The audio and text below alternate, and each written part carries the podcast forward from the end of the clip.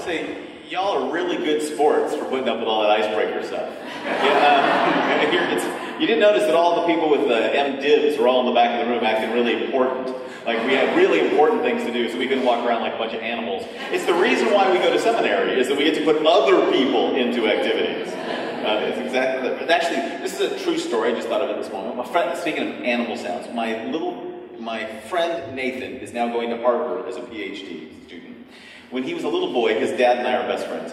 His dad was reading to him one day, and, and he was teaching him animal sounds. He says, "So Nathan, what sound does a dog make? Woof woof woof. What sound does a cow make? Moo. What sound does a, a cat make? Meow. What sound does a mouse make?" He said, "Click."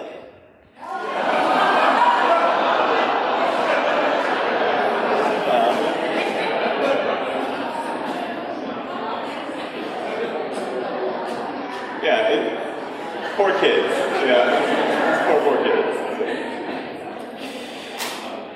So let's let's dive in this evening and, and talk about uh, talk some more about what it means to be following. Let me let me start with a quote from Jewish rabbi and scholar Abraham Joshua Heschel.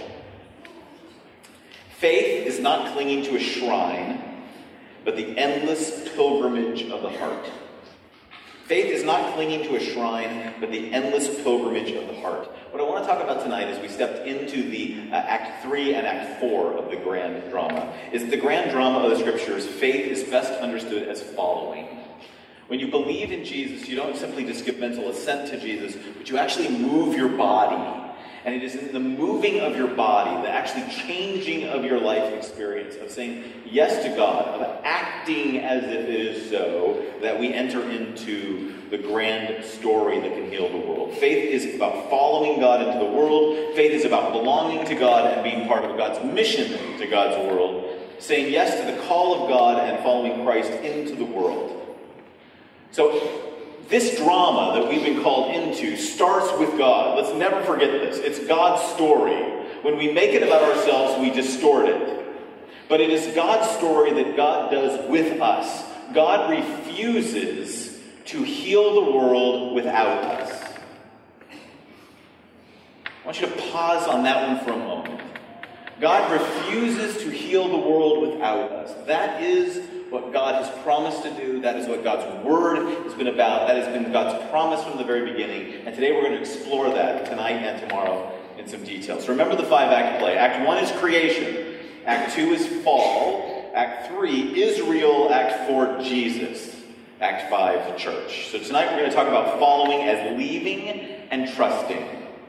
And as I read two passages, I want you to consider two questions. Two questions that you're going to, have, going to return to later today. If faith is following, then what do you need to leave behind? If faith is following, what do you need to leave behind? And if faith is following, what do you need to trust to God? What do you need to leave behind? And what do you need to trust to God? Two, te- two passages. One that talks about Israel, one that refers back to Jesus. One from Genesis, one from Romans. Genesis 12, 1 to 3. Now the Lord said to Abram, Go from your country and your kindred and your father's house to the land that I will show you. I will make of you a great nation, and I will bless you and make your name great, so that you will be a blessing. I will bless those who bless you, and the one who curses you I will curse, and in you all the families of the earth shall be blessed. And then Romans 1 16 to 17, Paul says, For I am not ashamed of the gospel. It is the power of God for salvation to everyone who has faith, to the Jew first and also to the Greek. For in it the righteousness of God is revealed. Let me pray for us. O oh God, you are the one who whispered to Abram, and a people was born. And you are the one who came into this world and died so that a world could be saved. And you are the one who, the power of your Spirit, has been poured out upon your church and has been offered to us. So speak to us, we pray, tonight. Let us hear your voice amidst all the voices. Let us become more profoundly aware that you are the one who speaks, that you are the one who calls, that you are the one who promises, that it is your power that saves the world and that you have called us to participate in it. It's in your name we pray. Amen. We've been doing icebreakers, and so I've thought about the fact that uh, most of my life I was in the position that Val and some of the other people were in. I started as a youth pastor. So that meant that usually I had to come up with the game that people had to do, the, the icebreakers. I led a conference for several years at a college conference called College Briefing at Forest Home and a camp in California. And I, my job was to always make sure that I got the crowd going. Especially the very first night, it was my job to bring us together and to do something that would be really fun, so that so that all of these different college students who would come in who'd be just way too cool for school would all immediately become friends, and so we'd immediately make them embarrass each other. And so what we would do is we'd get in front, and we would do a, we would make a group of them do the hand motions to just an old children's song, uh, just "Swing Low, Sweet Chariot." Y'all know that song? And we'd have them stand up, and they certain enough we'd make these. Really, we'd get the coolest kids we possibly could, the ones who just couldn't do it, and we'd make them do the hand motions. Pretty soon, the band was playing. After a while, everybody was doing it, and you could just see them up there, you know, swing low, sweet chariot, coming for to carry me home. Then they, then they would go in and on and on and on, and it would get bigger and bigger and bigger till the whole room finally was swing low, sweet chariot, coming for to carry me home. And it would build to a crescendo until finally they were falling over. Who could do it louder? Which side could compete? It'd go back and forth and back and forth and back and forth until finally you just blow the, the roof off the place. Everybody become friends. Icebreaker, it did exactly what it's supposed to do. And I'd be exhausted and I'd get to sit down. And then one year, one of the guys that I brought with me to be on the faculty walked up to me, and his name was Rick, and he said to me, he goes, Todd, that was incredible. That must work every year. He goes, I do it all the time. And I just get these kids, I get them singing children's songs. Next thing you know, they're all being friends. And he looked at me and goes, that's awesome. Do you know where Swing Low, Sweet Chariot came from? No, I don't. You see, Rick was an African American pastor from the inner city.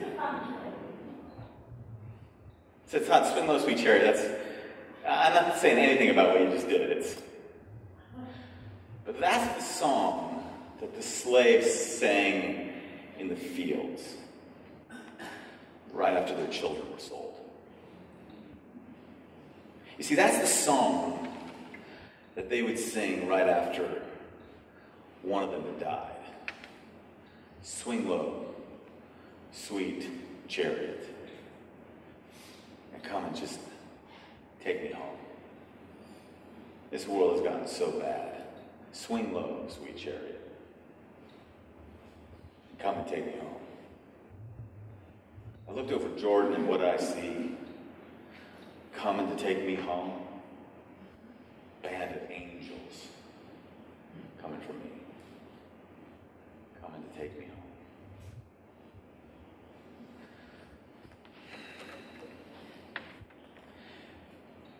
There are so many places in the world where there's just so much pain that you can imagine what it was like to get to the place where all of a sudden the only prayer you got left is to ask for this life to be over.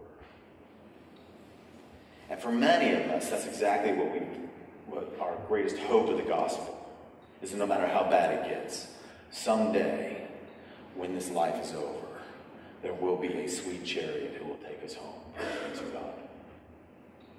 I've been with friend, older members of my congregation. One lady said to me after her husband passed, she was getting into her 80s, and she finally, I said to me, I, I said to her, I don't know how you do it, how you've handled so much grief. And she looked at me and she said, You know, what I now know is that I'm only just a breath away from being in that great banquet.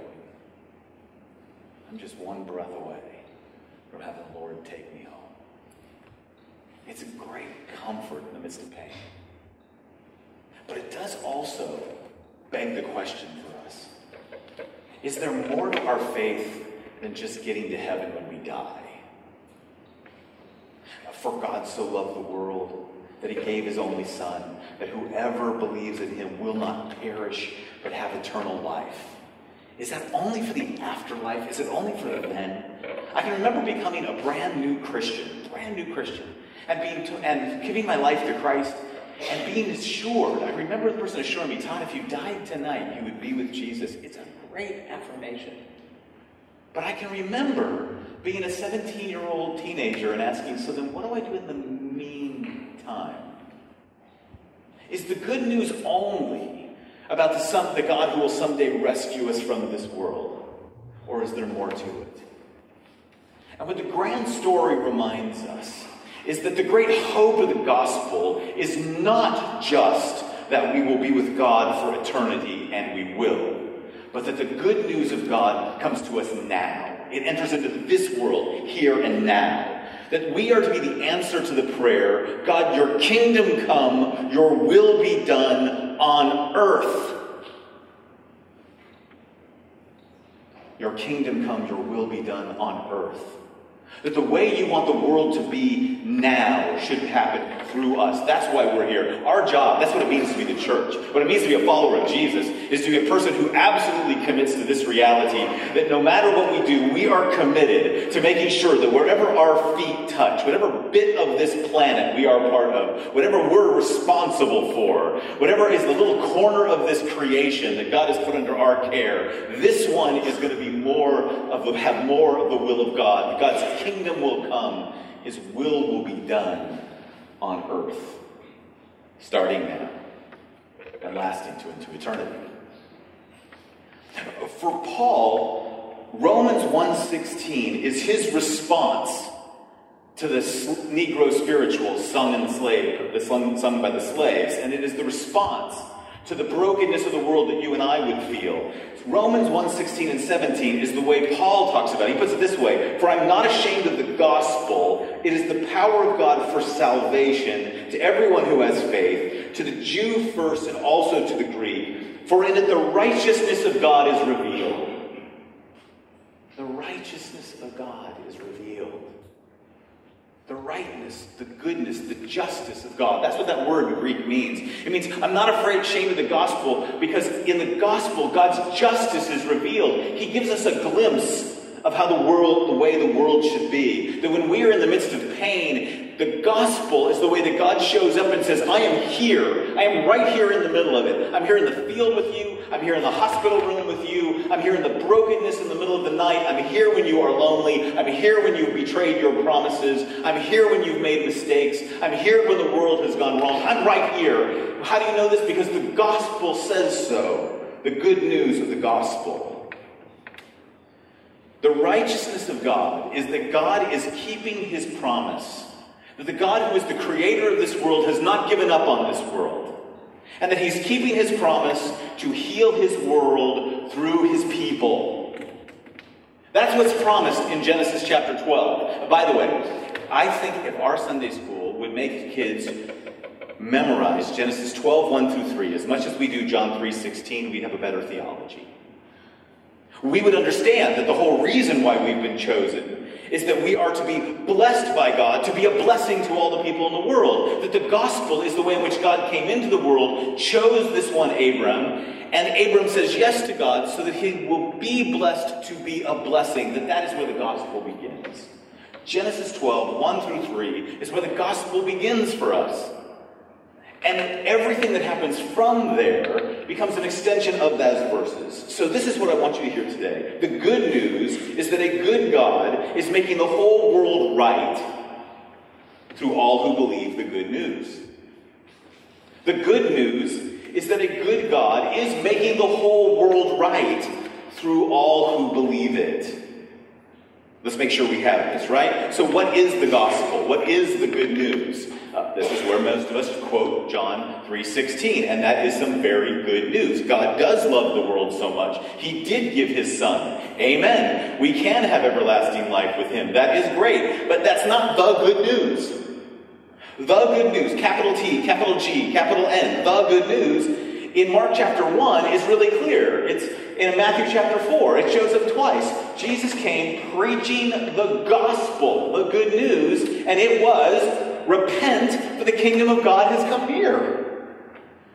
The good news is that God's reign, His rule, His power has broken in in Jesus, that God is making the world right. Here's the good news as bad as it would be in any place you are, God is present making it right through His people. That's the good news. For I'm not ashamed of the gospel, Paul says, for it's in it the righteousness of God has been revealed. We see that God is present, that his justice is here. And how is it here? Because his people are present. You and I are the sign to the world that God has not given up on it. You and I. The very fact that we are gathered in this place, the very fact that we know who to pray to, the very fact that we are gathered around this word and that we have sung praise to God, the very fact that we are here is the sign to the world that God has not given up on this world. Every week when you gather for worship, remember that you are gathering in public space. I know it feels like a sanctuary, but the doors should be open. Your voice should be carried. Anybody who should be looking should be able to hear that there's a sign that this world, no matter how bad has happened, no matter whatever happened on Saturday night, every Sunday morning we are reminded God has not given up on this planet, and the way we know so is because He has a people who are there, who are believe in Him, who trust that He is making the world right and are witnessing to it. For I am not ashamed of the gospel Paul says, for it's the power of God for salvation to everyone who believes. So through faith, when we believe it, when we believe that God is at work, by the power of his Spirit through his people, we become followers of the King. By faith, we receive salvation. The God's kingdom begins to enter into our lives. We begin to live under His reign and rule. We have the promise it, of not only eternal life someday, but abundant life today. And by faith, the power of death is undone, and the power of eternal life becomes real and active. And so, like Abram, who followed the voice of God, we, when we believe that Jesus was raised from the dead, we begin to live out every bit of, of his life. His reign extends his witness is present, and the families of God are blessed.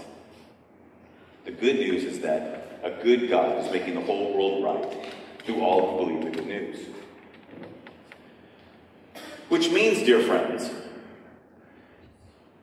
that you cannot be a participant in this story without participating in the story. That the very purpose for our believing is to join the drama. It's to live it out. It's to demonstrate. It is to proclaim with our lips and demonstrate with our lives that there is a new king, that there's a new, that God is healing his world. Uh, N.T. Wright, the British theologian, puts it this way In every circumstance of life, in every place where we are, at every kitchen table, every corporate boardroom table, in every law office or classroom or business business or marketplace or home or school or church, there should be one question and one question asked. What does it look like if God is running this place? What would it look like if God's will was being done in this place? That's the only question we ask. We're to be the people who say, we want God's will in our lives. We have, we have received His forgiveness. We know we are not perfect, but we are committed to seeing His will done his gracious, kind, loving, inclusive, accepting will. So our story begins in Abraham's story. And for us to step into that story and say yes to it, two things have to be part of our lives. Two things that I want to talk about responding to God's calling and trusting in God's covenant. Let me say something briefly about each of those. Responding to God's calling and trusting in God's covenant. First of all, calling, saying yes to the voice of God. Every single time. A part of the reason why I'm a Presbyterian is I love baptizing babies. I love to hold them up. And I love to hold them when they can barely keep, keep their head up. And I love to hold that little baby's head and like to hold them to getting ready to baptize them when all they can ever do is figure out how to like spit up on my suit. And I love to say to them, little one, you were loved into existence. You are loved already. You are not better, but you are blessed. So we are all gathered here today to proclaim again how much God loves you and pray so that someday you will say yes to the God who says yes to you. And every time I would baptize those babies, and I would look into their faces, I would always find myself looking over those little fuzzy heads into the eyes of someone who might have heard the gospel for the very first time. You were loved into existence. God knows you by name. we ask you to say yes to the God who's already said yes to you. To believe the gospel is to say yes to God. That's what Abraham did. Look at there's not a single bit of evidence in the scriptures that, that Abram was any better than anyone else. Noah, it says he was a righteous man. Abraham, nothing about him. Almost like damned with faint praise. You know, kind of like when the kid, when your parents would say, "Oh, Todd, my his brother Scott is so smart, but Todd, he's helpful." Um, Noah, a righteous man. Abram, nothing. But God speaks to him. And Abram says yes. He tells him he has to leave behind and follow. And it's in that act of leaving behind, of leaving behind the things of this world, the voices of this world, the definitions of this world, the things of our culture that define us, that we actually, when we say yes to God, we enter into the deep belief that oh, we are now defined by His voice and not the voices of our. For every one of us who says yes to the call of God, the call of God that we do not deserve, the call of God that loves us exactly as we are, and it calls us to come forth exactly as we are, but for every one of us, it will require for us that we have to leave something behind. I grew up in a family where there were two types of people. Uh, my grandmother used to say this all the time. She would define every single person that my cousin Kim was dating, every man was defined in one of two ways. It would be like, oh, he's terrible, he's an alcoholic. Or, he's amazing, he's a workaholic. There's only two types of men in my family. There were alcoholics and workaholics. Alcoholics or workaholics. You just figured out quick, pretty early in your life that you had to figure out which one you were going to be. Except for my brother, the overachiever, who could figure out how to be both. But besides him, the rest of us. And so, so I lived my life with the definition I did not want to be an alcoholic, so I committed myself to be the workaholic. Praise be to the gospel who comes and gives me a different way to define myself. That it's not about whether I am dysfunctional or live for myself, or whether I want to prove myself and achieve to be able to gather an identity for myself. But instead, I can say yes to God who loves me entirely, entirely as I am, who invites me just as I am to say yes to Him and live for Him. I can leave behind. What are the voices you have to leave behind in order to follow Jesus? What are the things that you will have to leave behind in order to say yes to God and to his kingdom? What do you need to leave behind? Calling is saying yes to God. And so, what is it for you? What is your country, your kindred, your father's house? What's that that is familiar, that defines you, that gives you security, that we cannot follow without leaving? And for so many of us, this is the rub, right? We come to church because we actually don't really want to leave our culture behind. We just hope the church will tidy them up a bit, will clean them up and keep them out of trouble. That maybe if they're involved in youth group or maybe they're involved in service, they'll just be good, know, robust people who are fit in. But what about a world where more and more as it moves away from God? we might be seen as being more and more odd? What are we willing to leave behind? Second, a life that embodies the good news is a life of trusting in God's covenant. Covenant is the alternative to our individual conditions. Covenant is the alternative to our being able to achieve anything. When we believe in God's covenant, we are saying that we believe that our self image is not about where we came from or what we've achieved or what anybody said about us or what our past is about, but our self image is only about the fact that God loves us exactly as we are and calls us to Him. Abraham did not live by his culture. He did not live by his condition. He trusted in God's covenant promise and he trusted even when it was difficult. What was the promise to Abram? Abram, your family will bless the world. Your children. This is not a spiritual thing. This is not a metaphor. This is a literal thing. You're going to have kids, you and your 80 year old wife. And they had to wait for 20 years. 20 years. They were called in their barren condition, and they trusted God's covenant more than their condition. As the years went by and still no baby came, they trusted God's covenant more than their condition. They didn't do it perfectly. They faltered. At times they tried the wisdom of the culture instead. They had consequences of that faltering that stays with us to this very day.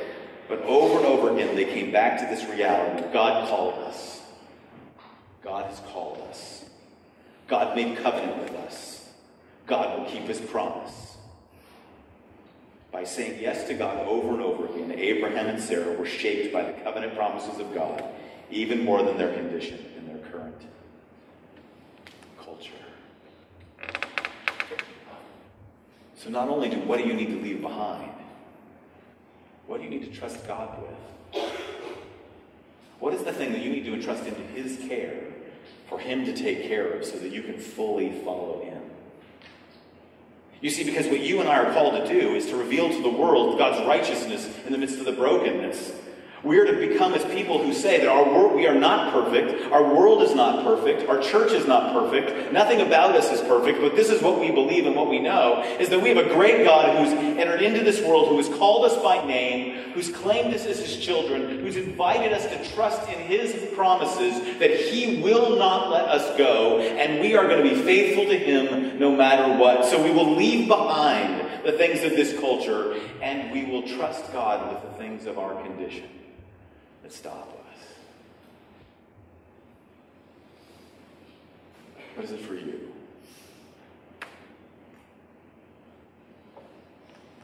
For most of us, this is the moment when we have one of two responses. Either it dawns on us that this Christianity thing is way more demanding than we thought. I mean, I thought I was supposed to be like a spectator. I thought I was going to be religious. I thought I was going to be part of a group of people who were going to try to do some good in the world. I didn't think I'd actually have to, you know, be on the stage. And so we reconsider. Jesus was clear over and over and over again. He told people to count the cost. To just go ahead, count the cost. If you, if you don't want to follow, don't. But this is what it means. To enter into the kingdom means to say yes to Jesus and to what he is doing in the world. It's to say, Your kingdom come, your will be done. Not my will, your will. So everything about me is given over to you, God. I'm part of your great group of your great people who, once we know we've been saved by grace through what Jesus has done on the cross, we give ourselves totally over to you. It's, it's yours. It all belongs to you. Our home, our intellect, our will, our resources, it's yours. This is what we exist for. Or the other response that some of us has, have is, we really don't believe it. We don't really believe that God wants to use anybody like me. If you only knew what I've done. If you only know what I do. If you only know what happens in secret. I don't know if you've been following, but there's a prediction that tomorrow 400 pastors are going to resign across the country because their names were all found on the Ashley Madison website. 400 pastors went on a website that was dedicated to helping you have an affair. We are broken, broken people. And some of us sit here and think this good news thing is for somebody else. I'm just going to cheer them on because it can't possibly be for me. God couldn't possibly be calling me. This is why it's the gospel. For by grace, you have been saved through faith. For by grace, you have been saved. And all you have to do is believe it. Believe that He's called you by name. That He wants you to participate in what He is doing in the world. That He knows everything you've ever done and everything that you're ever going to do. And that He wants you to say yes to Him. And to trust His covenant promise that He will never let you go. You cannot lose God's love. He does not revoke his call. He will hold you entirely. One of my favorite stories comes out of a play by Paddy Chayefsky called Gideon. It's the story of Gideon, who in the middle of the night was pondering why God had called him to be a judge who would lead Israel, lead Israel. And Gideon is alone in his tent in the middle of a stark desert, and he prays to God. And he says, God, God, God, are you out there? God.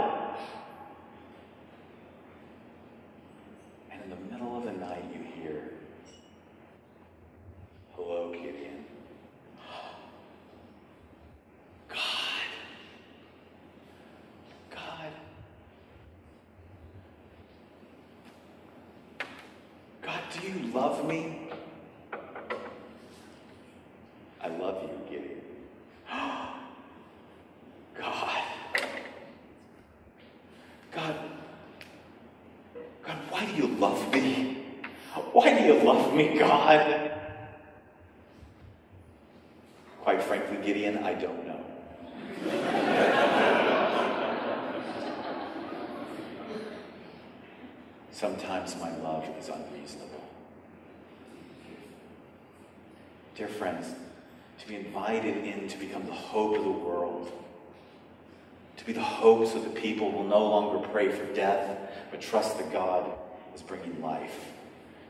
Invited into the privilege to be able to proclaim the good news that the God of who created this world is making this world right means to say yes with your life exactly as you are right now, with all your brokenness, with all your doubts, to say yes to Him entirely, to trust that He is calling you by name, and to trust that His covenant will not let you go.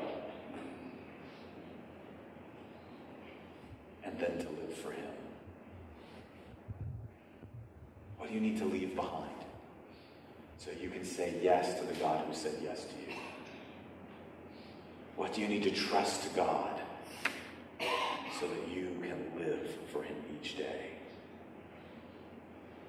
Until His kingdom comes and His will is done in all the earth as it is in heaven. Let me pray for us.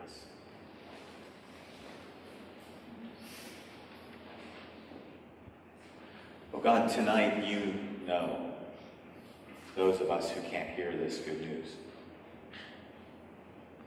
And you know those of us whose hearts are beating because it's the best thing we've ever heard. You know us. You love us. You're calling us. And so I pray that you'll speak to each of us. That you'll speak as clearly in the center of our hearts as you did to Abram. That you'd give us courage to leave behind whatever it is that holds us back and to entrust you with whatever it is we think about ourselves that you can't possibly love. To believe that you literally are revealing your righteousness to the world through us. And I pray that in each of us and in all of us, and for this congregation, on the little corner of the kingdom that you have given them in Indiana, that their kingdom would come, the will would be done in that place, in those neighborhoods, spreading from that place, in every workplace, to every home, to every part of the civic center,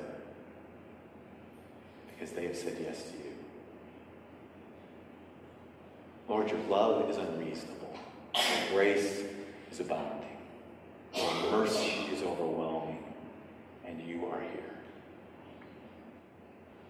Give us the faith to believe and to follow. Amen.